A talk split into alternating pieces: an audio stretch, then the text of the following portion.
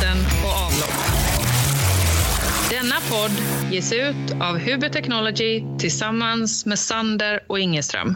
Ja, men hej och välkomna till avsnitt fem av Vattenpodden. Eh, Vattenpodden görs ju av mig, eh, John Skanse, VD på Huber Technology. Och jag gör den tillsammans med min, en av mina bättre kollegor i branschen, nämligen Tobbe Pettersson. Eh, tja kompis! Tjenare! Tjenare! Hur, hur är läget?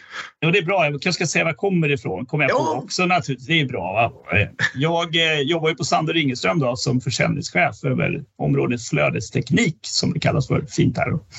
Just Och så är det. Ja, och eh, i vår podd så, så vi kör en podd där jag och Tobbe för att sprida lite kunskap och glädje kring, kring en av världens viktigaste resurser, vatten och lite grann hur man kan jobba med olika typer av, av behandling av vatten och rening av vatten och också ämnen som, som knyter an till det helt enkelt, ämnen och branschen och så vidare. Så eh, ja, nej, men det är det vi, eh, vi vill förmedla med podden helt enkelt. Precis, och det är ju någonting vi brinner för John. Alltså. Men tänkte på det sist vi träffade på varandra så var vi ju i, i Jönköping du och jag på VA-mässan. Eh, och hur, hur, eh, alltså med lite några veckors reflektion från, från det då, hur, hur tyckte du att det var? Och vi livepoddade ju där också. Det var ju också, tyckte jag, jättekul. Då. Men, men vad var dina intryck? Då? Ja, nej, men alltså, det var ju jätteroligt att livepodda och vi hade ju inte riktigt kanske Bianca Ingrosso-publiktrycket eh, på oss. Men det var ändå lite folk som, som var där och lyssnade av, av vänlighet eller för att de gick förbi eller för att de faktiskt ville lyssna. Det, det vet vi inte. Men jag tyckte det var, det var trevligt. Jag tyckte att mässan var var bra, bättre än jag trodde.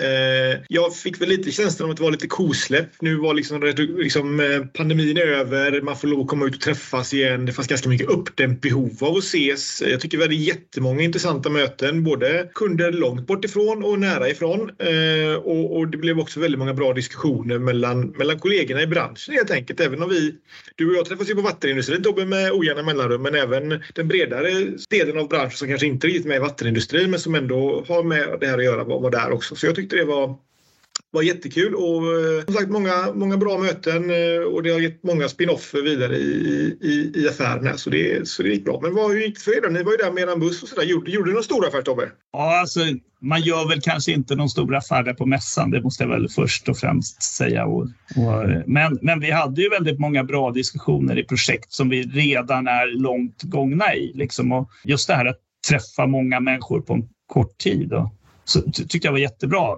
Plus att jag måste säga att eh, det var över min förväntan. Jag hade ingen förväntan alls när jag kom dit. Jag tänkte det här kan ju bli som, jag minns vi hade underhållsmässan i Göteborg när pandemin slog till och vi fick stänga på onsdagen och åka hem. Och det var väl två kunder som hade hittat sig dit liksom till alla utställare stod. Så nu var det ju liksom fullt ös i den bemärkelsen. Och jag hade flera kunder efteråt som, som ringde mig efter mässan och sa att jag försökte ju eh, eh, snacka med dig lite grann, men det var ju fullt runt dig hela mässan. Då. Så det är klart att det fanns ett uppdämt behov, kosläpp, absolut. Eh, och eh, ja, men mycket bra och intressanta eh, diskussioner. Man märker också att, att eftersom det har varit dåligt med liksom fysiska kontakter och fysiska besök ute hos våra kunder så fanns det väldigt mycket frågor och ett behov av att vi ska komma till dem och titta på deras utmaningar inför framtiden. Så jättenöjd, över all förväntan.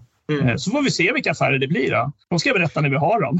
Ja, precis. När, när, de är tilldelade i god Ja. ordning enligt tilldelningsbeslutet från, från upphandlingsenheten i nämnd kommun. Liksom. Ja, nej, men det är bra. Det var kul, kul att mässa. Får vi se vad, vad, vad det tar vägen i framtiden. Jag gjorde bara en kort reflektion här över hur, hur eh, man har ändå vant sig någonstans vid något, ska vi säga, coronatempo tänker jag i kalendern. Man har liksom legat och haft ungefär en månads framförhållning på att kunna göra saker man ska göra och, och kan inte säga att man har haft, det har varit ganska bra tempo och man har hunnit med mycket men, men nu känns det som att liksom dammluckorna har öppnat aktiviteter. Jag satt här igår och hade en planeringsdag och jag inser att jag är fullbokad till semestern.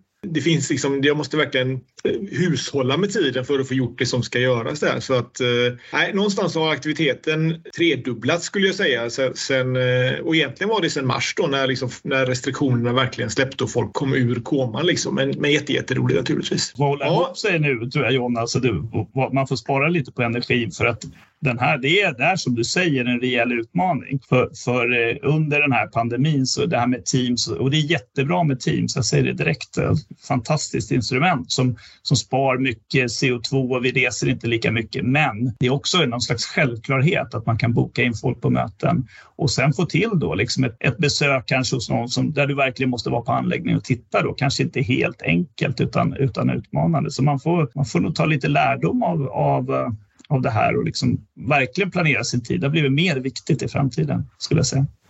Ja, ja men, men, verkligen. Och, och, också då, det var någon kollega i branschen som sa att, att han använde vad heter det, Teams som kvalificerare. Att var kunden intresserad av ett första initialt möte på Teams, ja, men då var kunden tillräckligt långt gången för att det var värt att åka dit. Och, och jag kan tycka att det kan finnas en, en liten poäng i det ändå nu när man har valt sig vid Teams. Att kunna ha en första diskussion och ändå se varandra och, och titta och vrida och vända på ett problem mentalt för att sen i så fall åka ut. Innan har man kanske mer kastat sig iväg på ett kundbesök för att man har, har fått det. Så det var så man gjorde då. Så jag tror nog att den här omställningen gör att vi, vi landar i en, i en bättre del av det. Men, men äh, det blir spännande att se vad, vad, vi, vad vi landar ut äh, rent affärsmässigt helt enkelt efter, efter den här senaste två åren. Då. Sen kommer det nya kriser, men de, de kan vi komma till senare i dagens podd. Absolut, absolut. Det, så, är det, så är det. Men, men ja, temat för idag är ju lite vattenproduktion och vattenverk där och vi, vi kommer väl prata lite om, om, om vilka lösningar som vi på Huber och även ni på Sander och Ingeström kan, kan erbjuda, men också ganska mycket mer hur man ska tänka till. Alltså hur, vad, ska man, vad ska man ha med sig när man funderar på sitt vattenverk och, och, och vad man ska göra och hur man ska bygga upp, en, en, bygga upp sina förfrågningar helt enkelt. Det kommer vi väl försöka orda lite grann om och sen så lite lite mer om, om läget i branschen och läget i världen. Något sånt ungefär. Ja, det blir väl en bra agenda för dagens eh, podd tycker jag. Eh, och så lite kul att få ge sina kompisar på Vattenverket lite mediatid också så vi inte glömmer bort dem.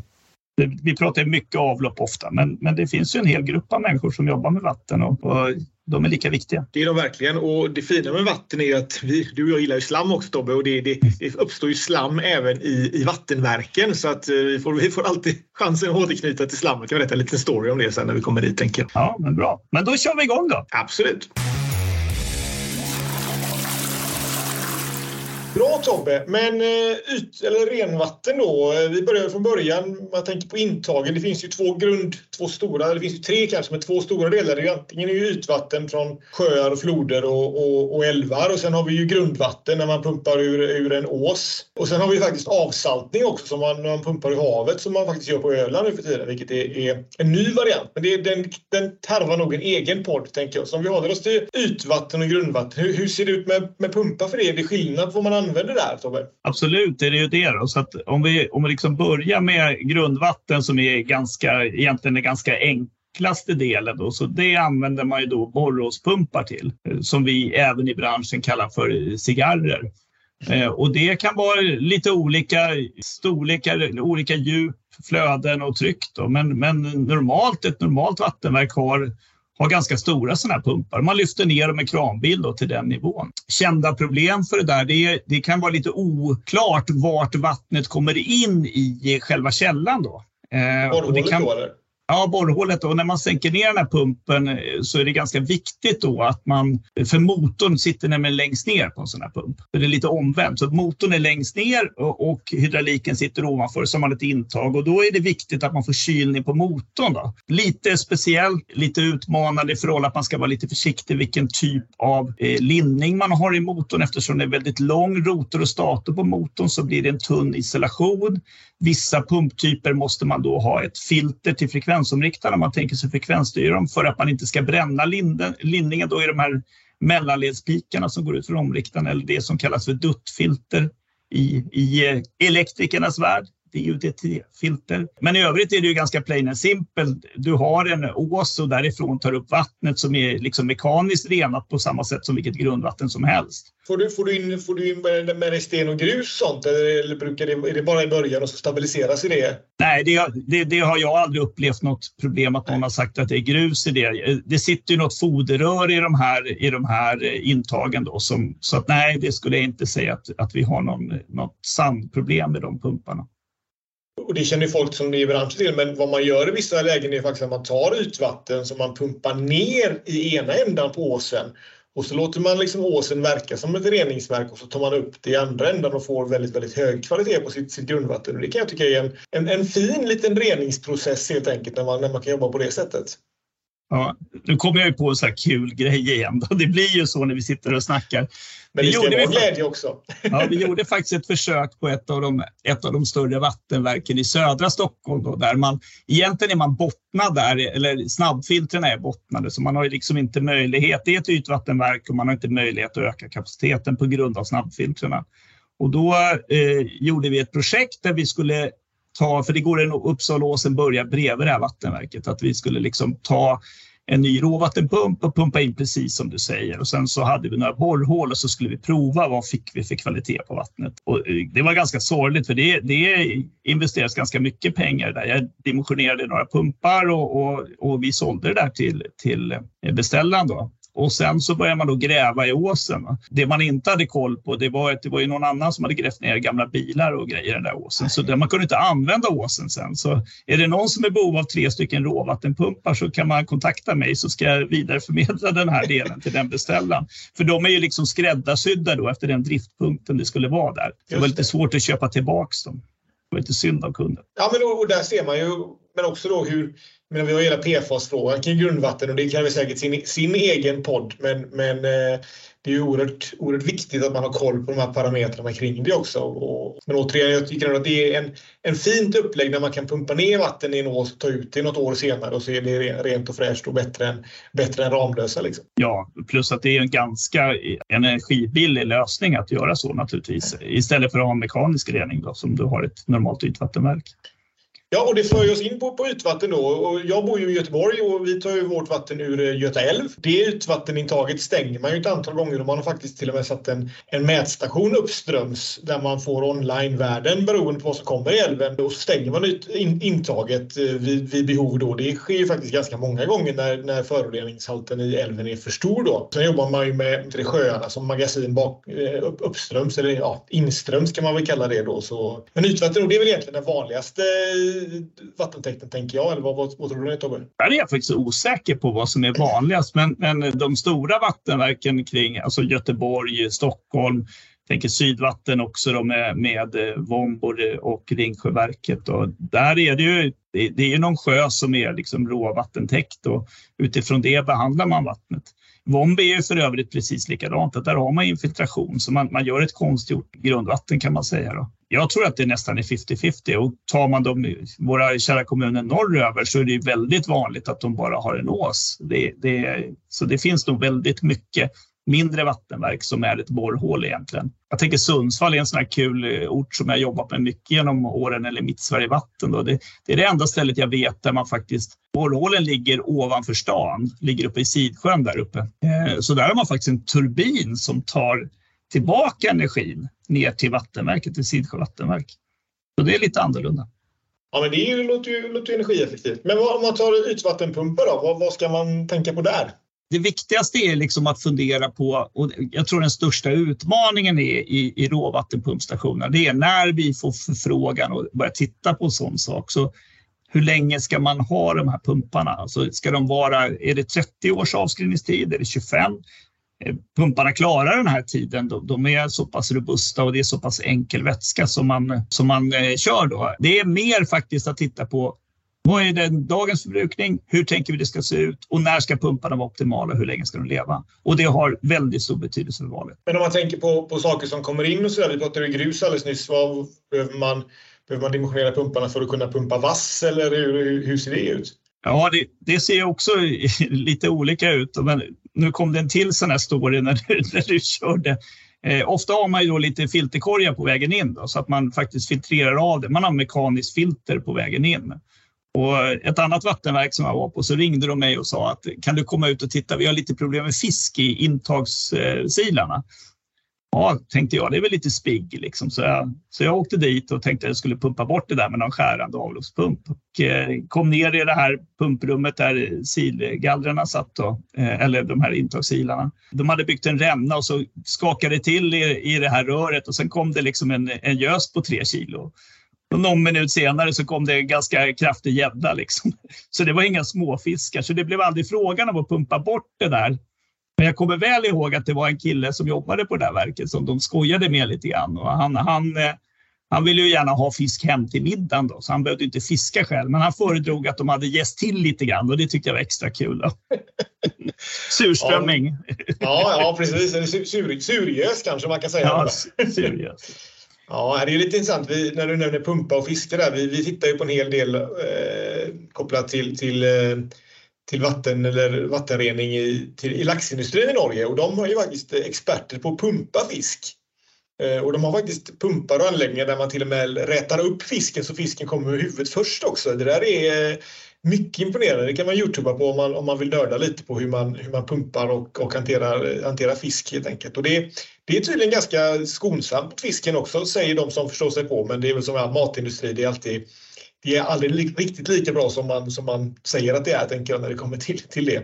Det är, det, är en, det är en brutalt häftig bransch. De, alltså, vilka volymer de jobbar med per sekund där, det är helt, helt orimligt faktiskt. Men det, det tar vi i nästa podd, eller en annan podd i alla fall. Ja. Vi pratade lite om intagsgaller förut och det är, det är sånt som vi jobbar med på Huber och vi har ju faktiskt olika typer av, av grovgaller för att, för att ta bort lax eller, och vass och annat som kommer då. Det är ofta väldigt säsongsbetonat i vår upplevelse att det, det, kommer liksom, det kommer mycket löv på hösten och så kommer det kanske lite, lite pinnar på våren när det har varit blåst och sådär. Så det, det är ju olika typer av, av rens som kommer på de här stora gallren då. Eh, vi hade ett projekt i Norge faktiskt också där vi, där vi provkörde med, med diskfilter för att rensa hoppekreps som då var något litet eh, kräftdjur som levde i den här reservoaren som man då inte ville ha med sig när man tog in vattnet till, till vattenverket. Då. Så där har vi också en, en, del, en del erfarenhet i, i inloppen där och det kan ju vara allt från ganska grova saker till, till, till ganska fina saker ändå i alla fall. Så det, det, där har vi en hel del kunskap som vi kan, kan förmedla ifall någon, eh, ifall någon behöver det helt enkelt. Ja, nej, så det, det är vatten, vattenbranschen och vattenverken är ju, är ju som sagt viktiga och, och man har också isproblem till exempel. Jag vet inte, har, har du någon, någon, någon, erfarenhet från is i pumpar Tobbe? Nej, det, det, har jag faktiskt inte varit med om, eh, måste jag säga.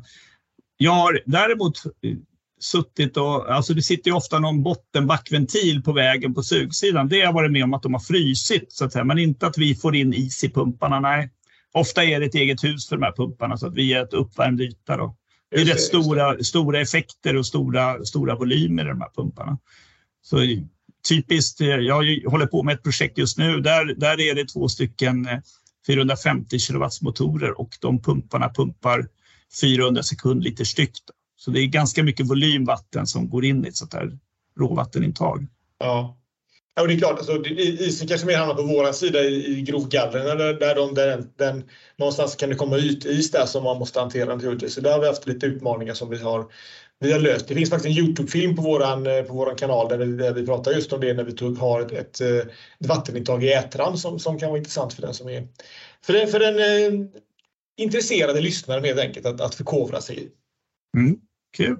Ja, nej, men det var lite om inloppet Tobbe. Vi, eh, jag tycker vi går vidare och, och, och ger oss ut på, på, på ledningsnätet och pratar reservoarer och så om en eh, liten, liten stund. Det blir bra det.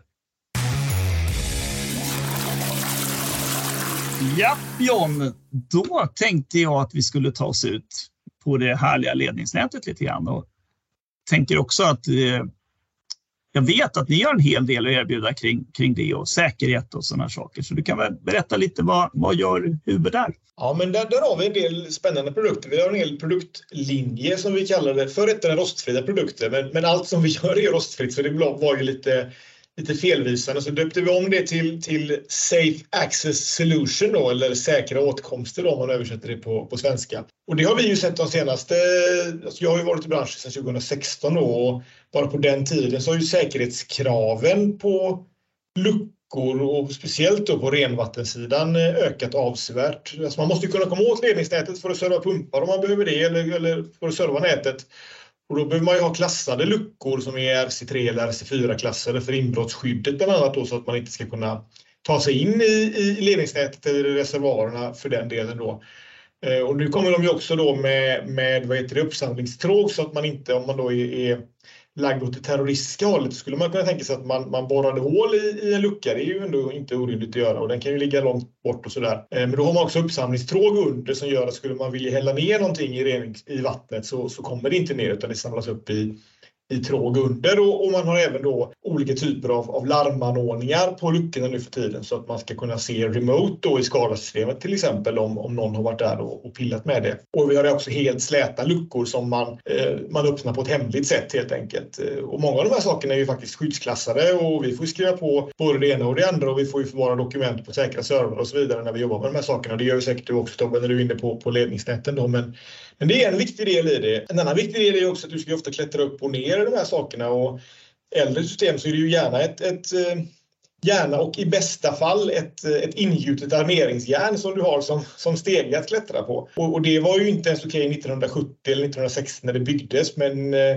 det, och det är verkligen inte okej ur ett arbetsmiljöperspektiv idag och även om det är renvatten så bildas det ofta en, en, liten, en liten hinna på det med ett litet påväxt som gör att det blir halt och dant. Så där kommer ju våra säkerhetsstegar ofta till bruk då med, med en sele istället där du kan klättra ganska obehindrat med hjälp av ingångsstöd upp och ner på ett, på ett säkert sätt. Då. Så det, det, det är en produktlinje vi är väldigt stolta över och där har vi vår, vår kollega Maria Eriksson som jobbar bara med de här produkterna. Hon är verkligen kunnig inom alla delar då, så att eh, henne ska ni definitivt ta kontakt med om ni har, om ni har funderingar kring, kring hur man kommer in eller ut i ledningsnätet då.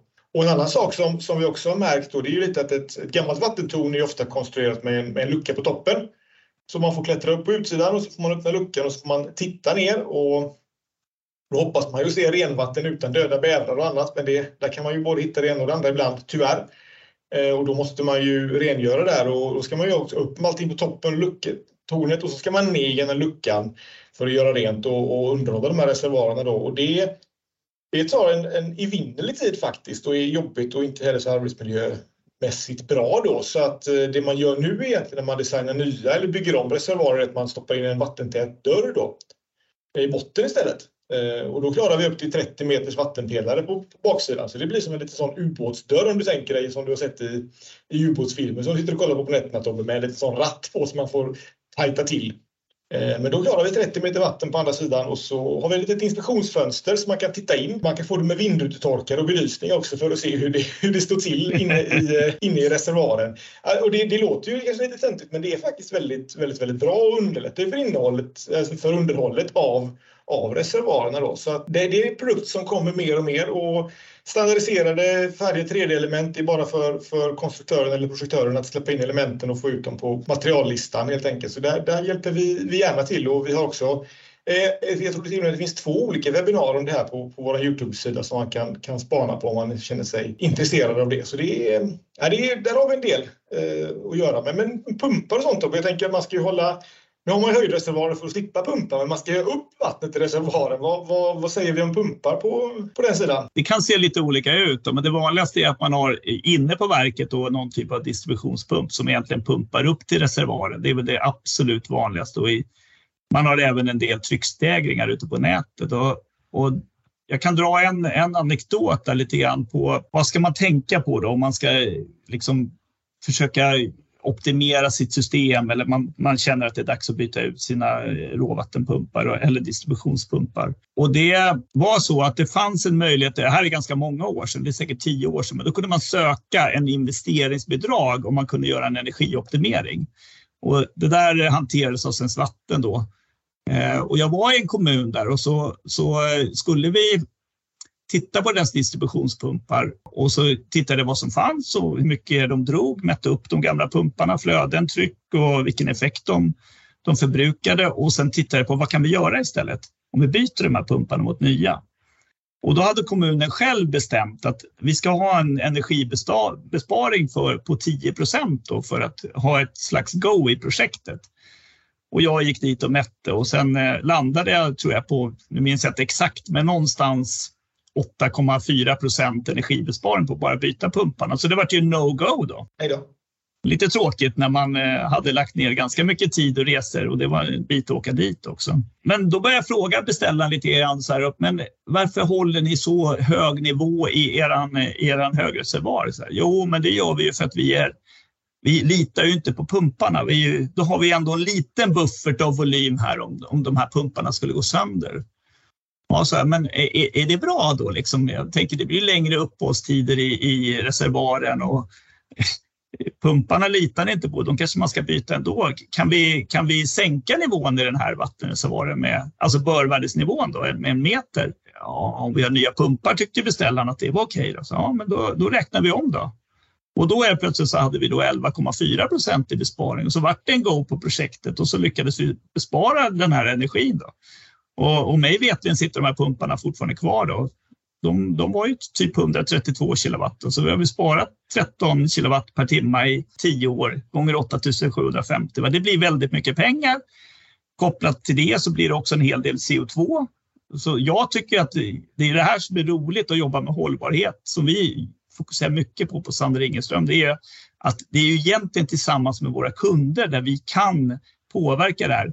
Sen att vi kör miljöbilar och elbilar och, och försöker åka tåg och, och har mycket teamsmöten, det är också jättebra. Eh, men det är just här vi gör den stora skillnaden. Jag tycker du, du, sa, du sa ett ord som jag fångar upp där, det är ju att du säger tillsammans där. För att det jag tycker ju de projekten som blir bäst, både ur ett liksom kvalitets och ur ett effektperspektiv, är när vi sitter tillsammans och, och, och, blandar olika kompetenser. Och vi har ju ofta beställare och så har vi entreprenörer och så har vi leverantörer som, som du och jag Tobbe i det här fallet. Våra entreprenörer och våra, våra konsulter de, de, de jobbar ju ofta lite bredare. Det ska ju byggas och gjutas och hållas på med många andra discipliner också för att åstadkomma totalen. Vilket gör att de designar ju inte en reservoar i veckan eller de designar inte ett reningsverk i veckan som, som du och jag faktiskt är inblandade i. Så att någonstans är ju liksom våran kunskap och erfarenhet är ju väldigt, väldigt, mycket, väldigt bred, mycket bredare än, än vad liksom en, en, någon som har ett bredare perspektiv är.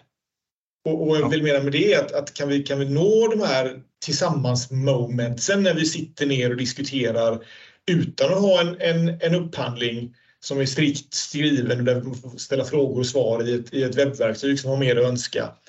Då, då, då, då blir ju ofta lösningarna så mycket bättre. Och det, det kanske inte alla känner till, men det var, man gjorde en förändring i lagen om offentlig upphandling nu här per nyåret där man faktiskt minskade den här liksom, vad ska man säga, tysta perioden med bara frågor och svar. Utan nu är det löpande under upphandlingen okej okay att ha avstämningar med leverantörer i upphandlingen så länge man behandlar alla lika.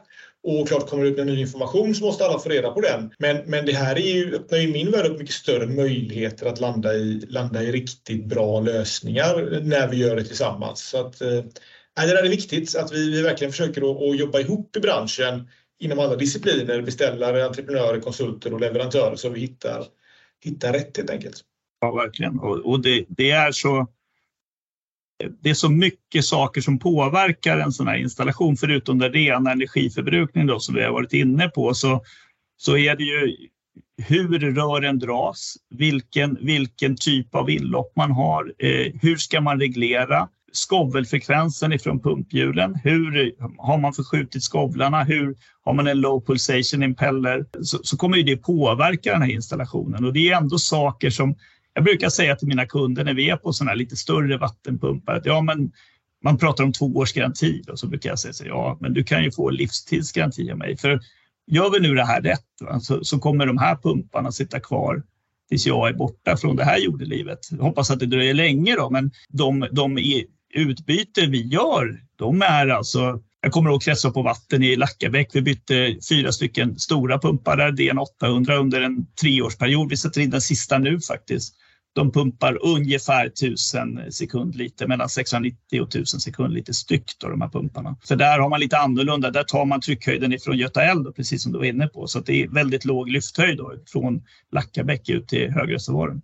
Mm. Men de där pumparna, du vet, du hör inte att du hör inte att, det, att de pumpar. Så jag hade ett säljmöte med alla, alla säljare där och så mm. En av de mer erfarna killarna jobbar i processindustrin och raffen och stora maskiner. Så säger jag så här, vad fega ni är som inte kör pumparna. Så här, du kan gå och titta på flödesmätaren där, för vi kör nämligen 690 sekundliter. Och det är en erfaren pumpkille då som, som ja. hade liksom jobbat, jobbat förvisso då till väldigt låga varv och låga tryck. Då, men, men det gick faktiskt inte att höra att pumpen gick. Väldigt, väldigt viktigt tycker jag att man blandar in människor med erfarenhet. Det behöver ju inte nödvändigtvis vara jag men jag har rätt mycket erfarenhet.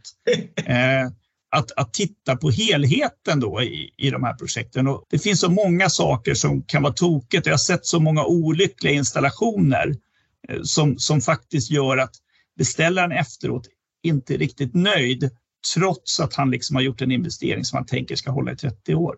Och det är bara egentligen hur man har utformat rördragningen. Det har inte med pumpen att göra.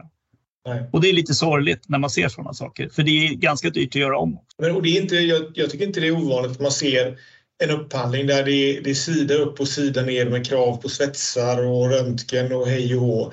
Men själva rörkonstruktionen, hur, som du säger, hur rören är dragna, det kan ju se ut som, som en femåring som har gjort det. Ja. Och, och, och, då kan man ju, som man säger på ren göteborgska, det är som man baxnar ibland när man funderar på vem som gjorde det här.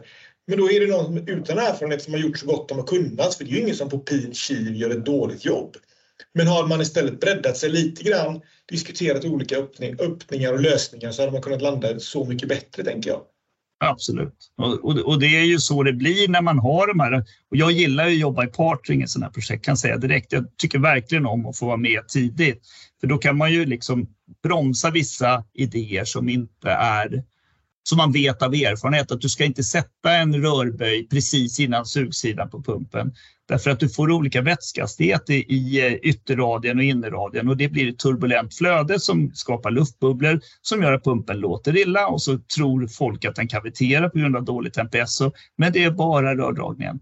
Mm. Sen i vissa fall är ju avtrycket på pumpstationen eller på där den sitter, det, det är som det är och då, då, går det inte att göra så mycket åt det heller. Man måste kanske sätta den där rörböjen. Det kanske är av nöden tvunget. Men då kan det vara lite hårt tycker jag att säga så nej men pumparna ska bara lås, låta 75 dBA.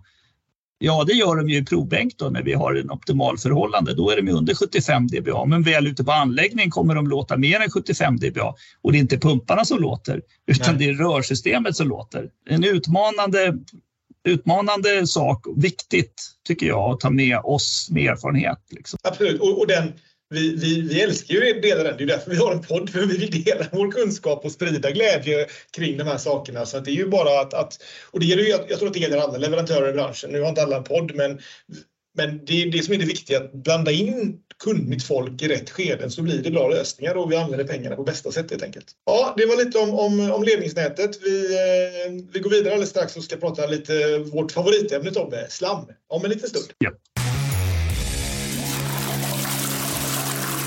Ja, och vi sa ju också i inledningen att vi skulle snacka lite slam som, som vi alltid vill göra. Slam är ju det nya guldet som sagt. Och och klart, mellan att vi tar in vatten och vi skickar ut vatten så har vi många delar, delar för att skapa det här slammet som är det vi tar bort ur, ur utvattnet. Och det, vi, vi, vi tar det i, i, nästa podd, eller en annan podd helt enkelt. Vi har en lång lista på saker vi ska prata om i, i kommande poddar. Men, men om vi bara upprättar oss lite grann kring, kring VA-slammet då så vi jobbar gärna med slamavvattning och, och sådär och, och, vi får en del frågor om vattenverksslam. Det, jag skulle säga att det är ganska bråkigt vattenverksslammet. Eh, det är inte alls lika, lika enkelt som, som, som vanligt avloppsslam. Då. Vet, du vad, vet du vad en av de stora skillnaderna är Tobbe? Jag vet ju utifrån pumpsidan i alla fall att det sliter lite mer. Men, men berätta gärna. Liksom att jag tycker det är lite vassare slam. Ja, det, det som jag tycker är intressant är att tar du ett, ett vanligt avloppsverksslam så eh, avvattnar du det och häller vatten på det så suger det upp vatten igen. Det blandar sig gärna igen liksom. Eh, Medan har du fått ut ett VA-verksslam som du har fått tillräckligt torrt så får det som en, en, en hård yta utanpå.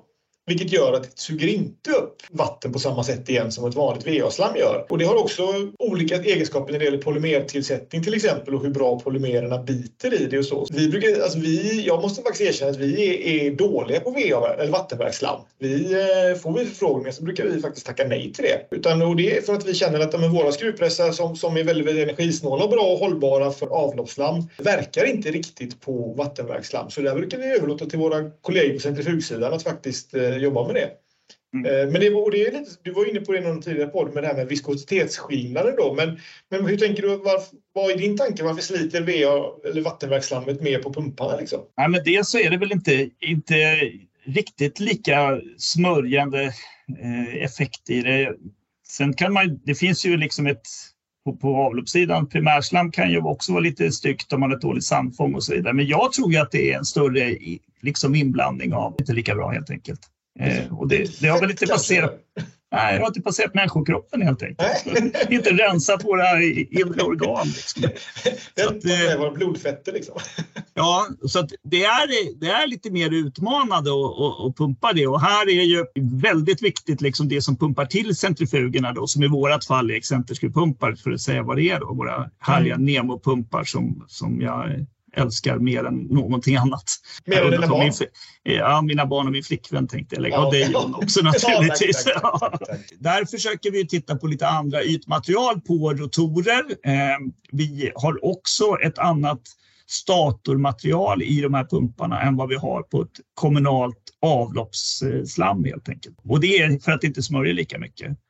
Eh, och är man, har man de här problemen att man får byta statorer och rotorer lite ofta där, då kan man jättegärna kontakta oss för vi kommer med största sannolikhet föreslå ett annat material på utformningen på pumpen som, är, som vi har erfarenhet av, där det fungerar bättre. Alltså vissa gummimaterial smörjer, behöver inte lika mycket smörjning för att inte slitas då kan man säga. Egentligen. Ja, nej, och vi var inblandade i ett projekt där vi tittade på att torka VA-slam då för att få ner volymerna och också för att göra det mer hanterbart. För det blir ju ganska visköst. Även om du får upp en TS efter centrifug på kanske 20-25 så, så beter det sig inte riktigt som VA-slam gör. Så du kan, det får ju mer en jordliknande konsistens. Så kan du lägga det på hög och hantera det med, med, vad heter det, med frontlastare. Liksom. Men mycket, mycket vattenverksslam när du, bara, när du har en sån TS, det är fortfarande ganska flytande, ganska visköst och rinner liksom ut.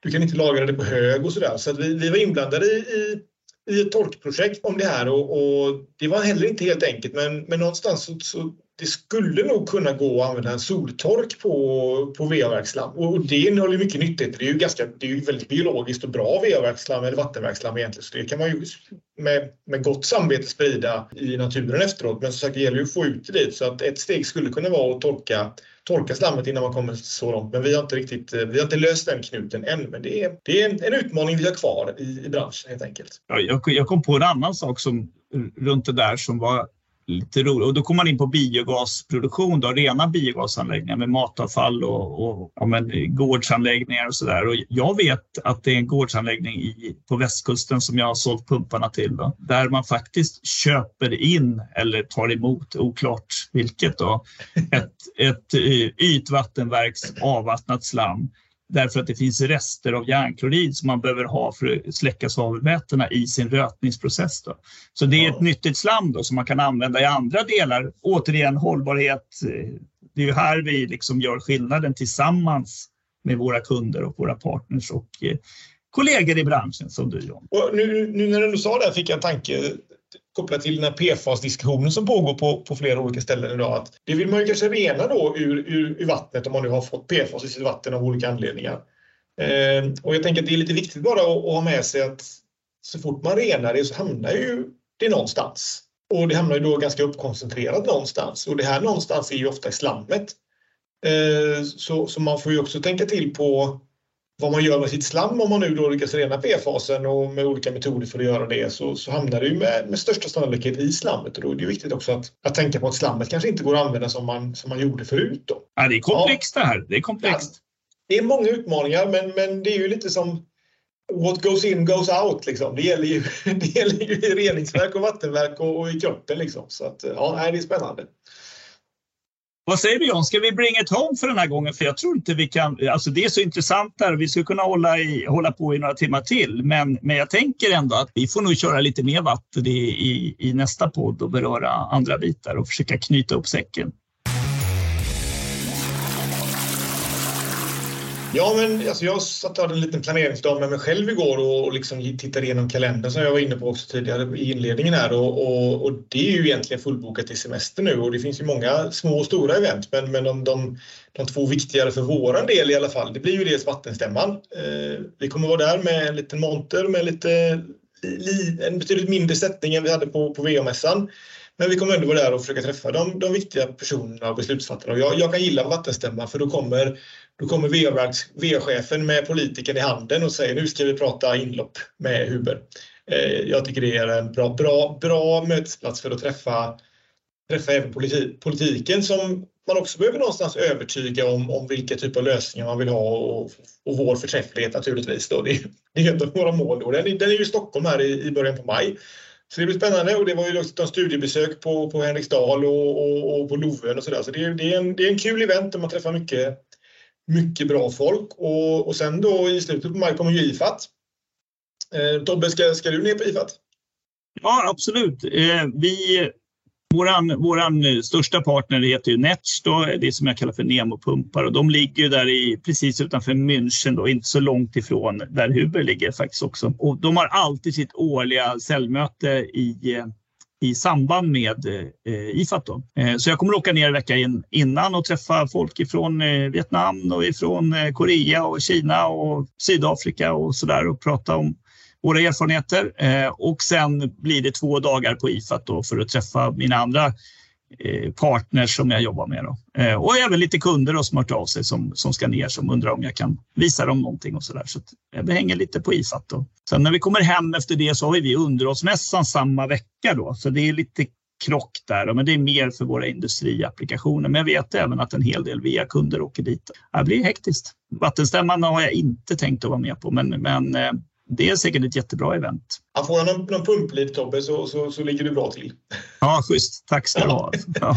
Vi är ju på IFAT. Uh, Huber, vi, vi brukar ju hyra halva hall A ungefär och ha vår uh, gigantiska monter och så även i år och, och kommer presentera lite lite nya produkter, bland annat den här Rotafilt-produkten. Det är ju ett, ett uh, utveckling på skivfilter egentligen med mycket högre kapacitet på samma footprint och, och, och sen så jobbar man ju lite med att man istället för att spola av eh, det filtrerade så, så, så har man en dammsugarvariant med, med vätskan som gör att man suger rent de här filterskivorna istället. Och det, det är mycket effektivare och, och ger en bättre TS på det som går ut också då bland annat.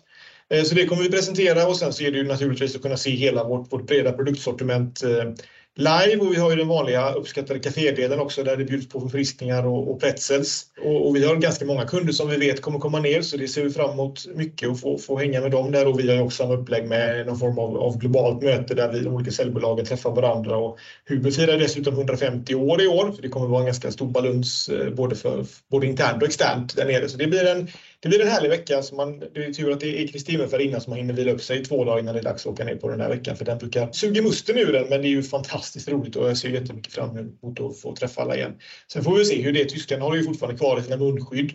Eh, så det kan ju hända att det kan, kan vara det på. Det är vi ju inte så vana vid här, men, men ja, vi får se vad det tar vägen. Det blir, det blir roligt hur det än blir i alla fall. Så att, eh, Nej, det är eh, fullt ställt till eh, rakt in i sommaren helt enkelt och det är roligt. Och så ska vi ju podda lite till på Tobbe. Vi har ju både en, två och tre ämnen vi har lovat i den här podden som vi måste ta upp så att det kommer eh, fler avsnitt under våren också naturligtvis.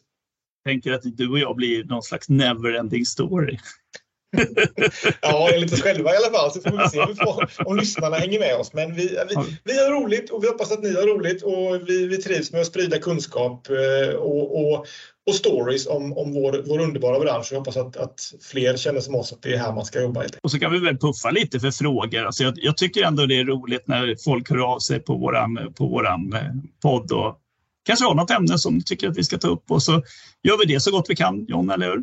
Absolut, och det är ju vattenpodden att, gmail.com eller så på Acast så går man in och, och, kan man kommentera och man kan också likea och följa. Då får man ju en liten plingeling i sin lur när, man får, när det kommer ut ett nytt avsnitt. Och ambitionen är väl att köra två, tre avsnitt till här innan sommaren eh, och så tar vi lite sommaruppehåll och laddar batterierna och så kommer vi tillbaka med en, eh, ett rafflande innehåll under, under hösten helt enkelt. Ja, men då får vi väl tacka för idag John. Ska vi inte det göra det? Jag. Det gör vi. Och så eh, om vi inte syns på vattenstämman så syns vi på IFAT i alla fall.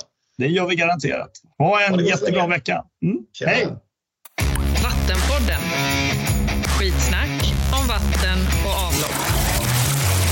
Denna podd ges ut av Huber Technology tillsammans med Sander och Ingeström.